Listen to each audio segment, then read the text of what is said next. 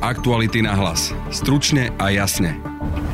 Už zajtra sa rozhodne, či sú Marian Kočner a Alena Žužová podľa súdov nevinní v prípade objednávky vraždy Jána Kuciaka. Podľa advokáta Zlatice Kušnírovej Romana Kvasnicu súd na prvom stupni urobil viacero chýb, ktoré sú aj v rozsudku a od najvyššieho súdu očakáva, že chyby nariadi napraviť. Ja zodpovedne hovorím, že toto sa nedá oslobodiť. Ani vo vzťahu ku Žužovej, ani vo vzťahu ku Kočnerovi. Budete počuť aj otca Jána Kuciaka, Jozefa Kuciaka staršieho. Nie som pomstichtivý človek a podľa mňa už potrestaní sú. Počúvate podcast Aktuality na hlas. Moje meno je Peter Hanák. Naše podcasty vznikajú vďaka vašej finančnej podpore. Môžete nás podporiť cez službu Actuality Plus už od 99 centov za týždeň alebo od 3,60 za mesiac. Všetky možnosti nájdete na webe Actuality.sk lomka plus. Aktuality na hlas. Stručne a jasne.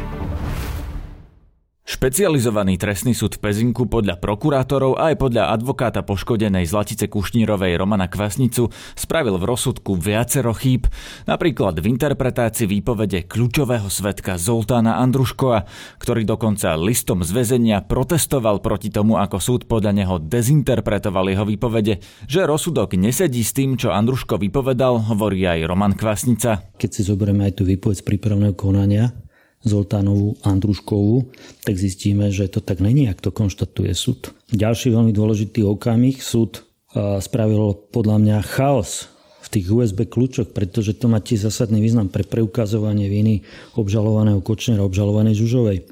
Existoval USB kľúč, ktorý mal obsahom iba fotografie zo sledovania Kuciaka, potom existoval USB kľúč, ktorý obsahoval aj popis zo. A ten popis má zase zásadný význam pre preukazovanie viny obžalovaného Kočnera, pretože jednak tento USB kľúč bol nájdený u neho v domácnosti. Súd povedal, že tento kľúč nebol nájdený u Kočnera, inými slovami, ale povedal, že tento kľúč vydal Peter to, čo nie je pravda. A tie informácie popisné, poviem prečo majú dôkazný význam. Pretože keď e, sme mali možnosť klásť otázky osobám, ktoré boli obžalovanými, mali sa vyjadriť ku obsahu informácií, ktoré dostali od, e, v tom rebríčku pri posune tých informácií od tej predchádzajúcej osoby, tak sme sa dostali vlastne od tých, čo ho sledovali, teda od informácií, ktoré odozdával e, svedok Kriak a tie osoby okolo neho, tí, nazvime to sledovači. A potom až, keď sa dostaneme po vykonávateľov vraždy, tak vidíme totožnosť informácií, čo má zásadný význam na preukázanie pravdivosti výpovede Zoltána Andruška, ktorý presne povedal, že ako tie informácie, teda od Aleny Žužovej aspoň, mu boli odovzdané, ako ich posúval ďalej. A, súd povedal, že tento USB kľúč jednak to odmietli vykonať, keď sme to navrhli my spraviť, tento úkon, alebo tento dôkaz vykonať. A potom povedali, že toto je USB kľúč, ktorý vlastne aj tak bol odozdaný Petrom Totom, čo nie je pravda. Roman Kvasnica cituje aj ďalšie tvrdenia z rozsudku, ktoré podľa neho nedávajú zmysel. Napríklad, že súd uveril vysvetleniu Kočnera a Žužovej, že sa stretávali, aby hovorili o registrácii politickej strany Cieľ. Tu ale štát odmietol registrovať už 8. februára, teda dávno pred vraždou. Ich stretnutie po vražde, ktoré majú dokazovať ich správy aj lokalizačné dáta z telefónov, by takáto zámienka už nemohla vysvetliť. Ďalej súd absolútne odignoroval ich vyjadrenia k obsahu komunikácie v tríme, tých SMS-iek medzi nimi, ktoré boli nelogické tie zdôvodnenia, vyslovene rozprávkové, iluzórne. Tie vysvetlenia len potvrdzovali správnosť našich záverov, že sa bavili predovšetkým 21. a 22. o skutočnostiach v súvislosti s vraždou Jana Kúciaka. Pokiaľ by súd odignoroval všetky SMS správy v aplikácii Trima a zobral si aspoň, alebo iba tie, ktoré boli 21.2., teda v deň vraždy, ešte pred vraždou, a nasledujúci deň, teda 22. februára ráno, tam aj v súvise práve s tou komunikáciou na dceru pani Žužová, na tú profesorku, tak by zistil, že proste toto bola komunikácia o vraže Jana Kuciaka a že touto komunikáciou sa preukazuje pravdivosť tvrdení Zoltána Andruška. Oni to odizolovali, niektoré vôbec nevyhodnotili tie dôkazy a zo Zoltána Andruška spravili svetka, pomlčka kajúcníka, čo zase podľa mňa není v súlade s realitou.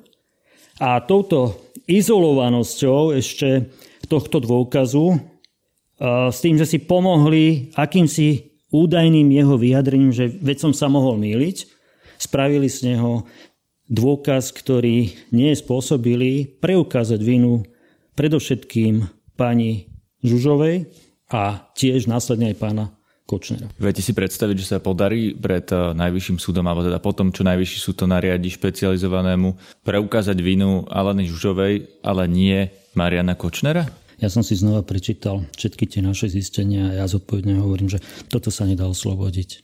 Ani vo vzťahu ku Žužovej, ani vo vzťahu ku Kočnerovi. Podľa môjho názoru súd by mal vykonať ďalšie dôkazy a pravdepodobne pokiaľ teda by to bolo vrátené a súd tam ešte pribere do konania Univerzitu Komenského Filozofickú fakultu ako znalecký ústav, tu nie sú žiadne pochybnosti pre mňa osobne. Už tie zistenia, ktoré, ktoré boli v prípravnom konaní, ďalej tie zistenia, ktoré sa udiali alebo e, ktoré boli zabezpečené, zadovážené v konaní pred prvým súdom sú postačujúce na to, aby bolo povedané, že naozaj toto sú páchatelia trestnej činnosti a to vraždy Jana Kuciaka. Objednania si vraždy Jana Kuciaka. Veríte tomuto senátu, ktorý vieme, že sa skladá z Petra Paludu, ktorý je známy sudca, bývalý Harabinov kritik, ktorý bol postihovaný práve Štefanom Harabinom. Ale je tam napríklad aj Iveta Macejková, bývalá predsednička ústavného súdu, ktorá figuruje v tríme, ona sama v tej komunikácii figuruje. Je tam ďalšia sudkynia pani Venková, ktorá teda Vieme, že tiež hrozilo disciplinárne stíhanie pre kauzu Plevel, aj keď tam sa ešte zatiaľ voči nej nič nepreukázalo, ale máme teda takéto zloženie Senátu. Vy tým sudcom dôverujete? To je mimoriadne komplikovaná otázka, alebo odpoveď je komplikovaná, pretože e, žijeme v slovenskej realite, vidíme, že za posledný rok aj pol, za dva roky, čo sa tu stíha, ten rozvrat e, štátnych orgánov je strašný.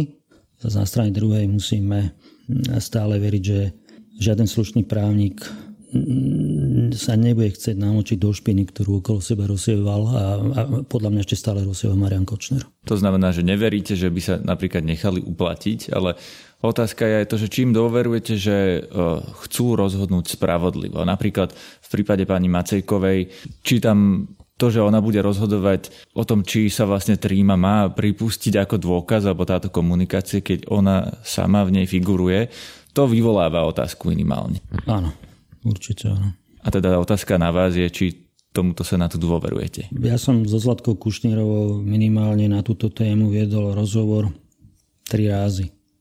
A Zlatka sa ma pýtala, či im môžeme veriť. A ja som povedal, že neviem preukázať, že prečo by túto vec nemali rozhodovať. Neviem to preukázať. Znova zopakujem. Marian Kočner je extrém, proste, ktorý na Slovensku pôsobil do istej miery stále pôsobí. Ja si nemyslím, že je stále bez vplyvu a myslím, že stále disponuje celým svojim majetkom, takže tie možnosti má stále veľké, sú troška obmedzené už, alebo obmedzenejšie, kvôli tomu, že je vo výkone trestu.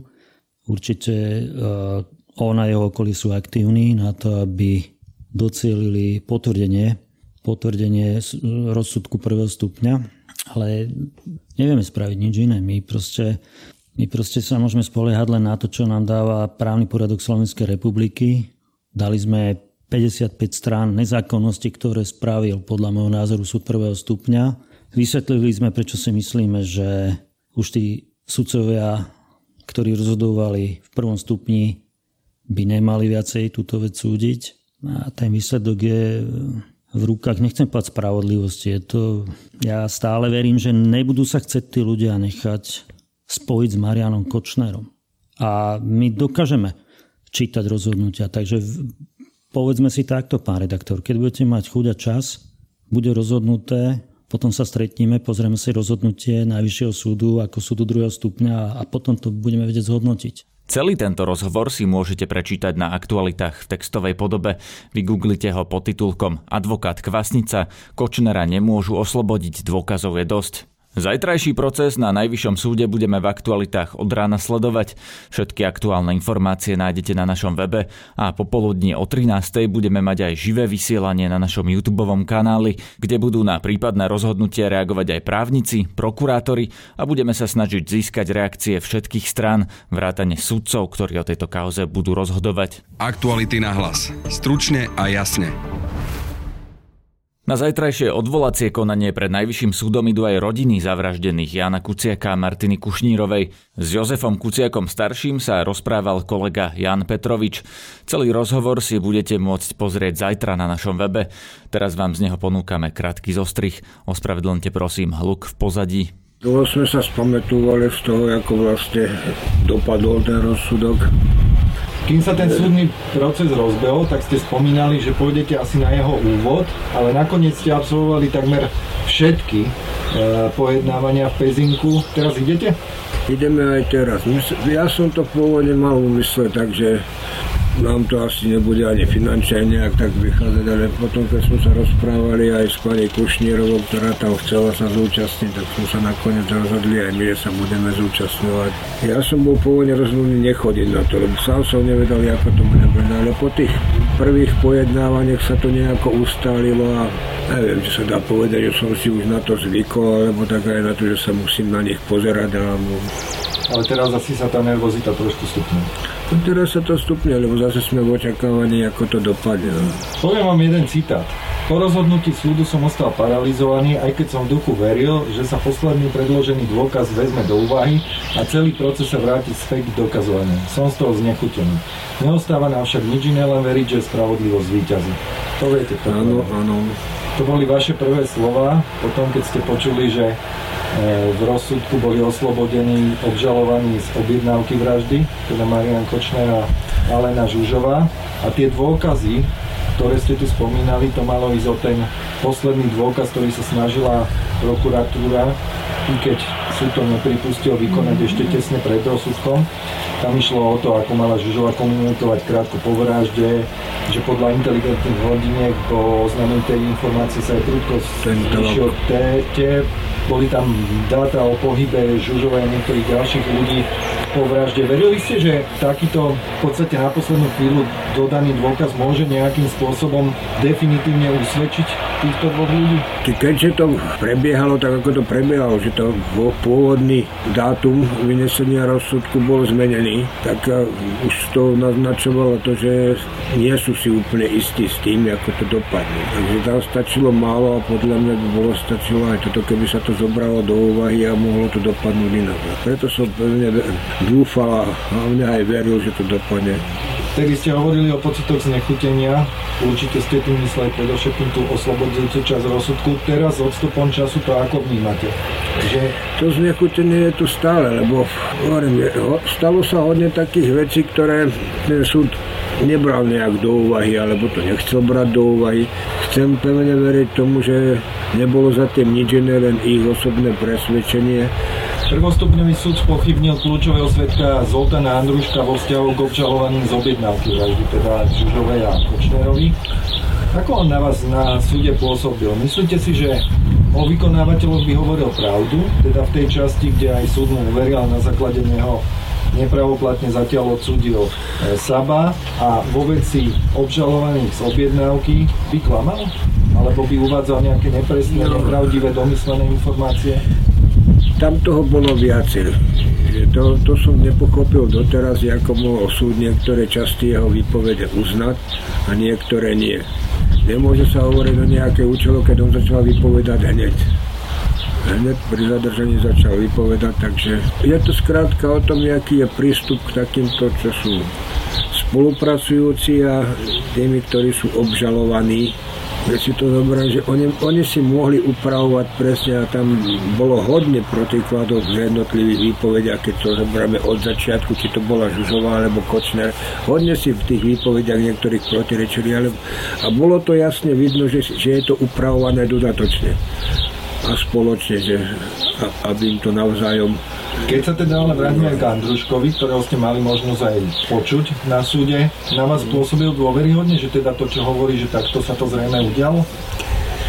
No, ja k Andruškovi ako k človeku by som sa nerád vyjadroval, ale podľa mňa to, čo hovoril, bola pravda, lebo nemal dôvod si vymýšľať. Žiadny dôvod rozumný som nenašiel, prečo by si toto mal vymýšľať.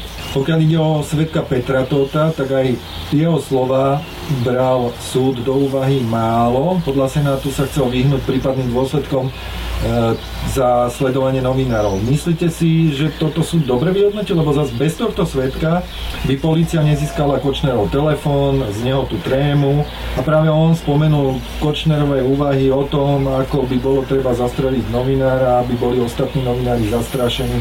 Čo si o tomto myslíte? Tiež nemôžem povedať, aké boli jeho pohnutky, ale keďže bol blízky spolupracovník Kočnera a dlhodobo, aj to jeho novinárska činnosť vlastne bola prospech Kočnera, takže nedáva mi to žiadny zmysel, prečo by ho chcel utopiť. Súd na Margo tých správ v tréme medzi Kočnerom a Žužovou hovorí zhruba asi takto.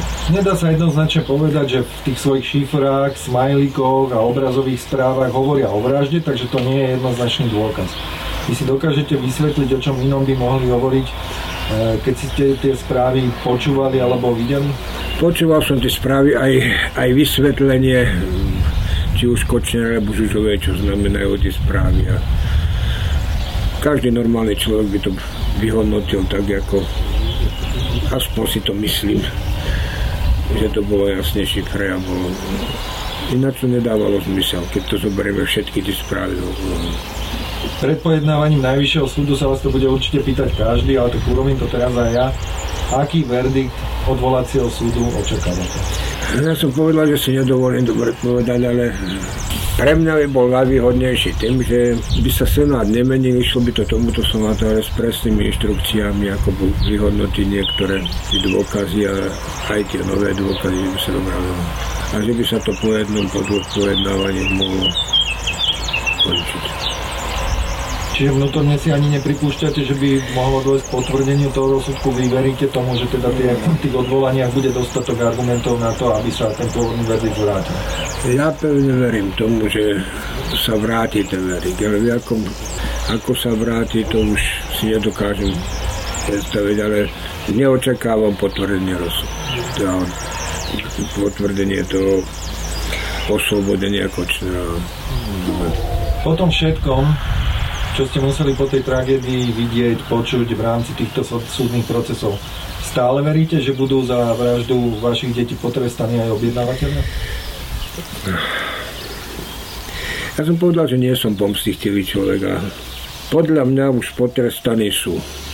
Lebo všetko to vyplávalo na povrch po tejto vražde, čo sa vlastne udialo. A sú pravoplatne, aspoň kočne pravoplatne odsúdení za inú trestnú činnosť Žužovej to takisto, ale majú ešte ďalšie kauzy na krku, takže keby už sa hneď aj stala taká vec, že by boli v tejto vraždy oslobodení, no, potrestaní sú.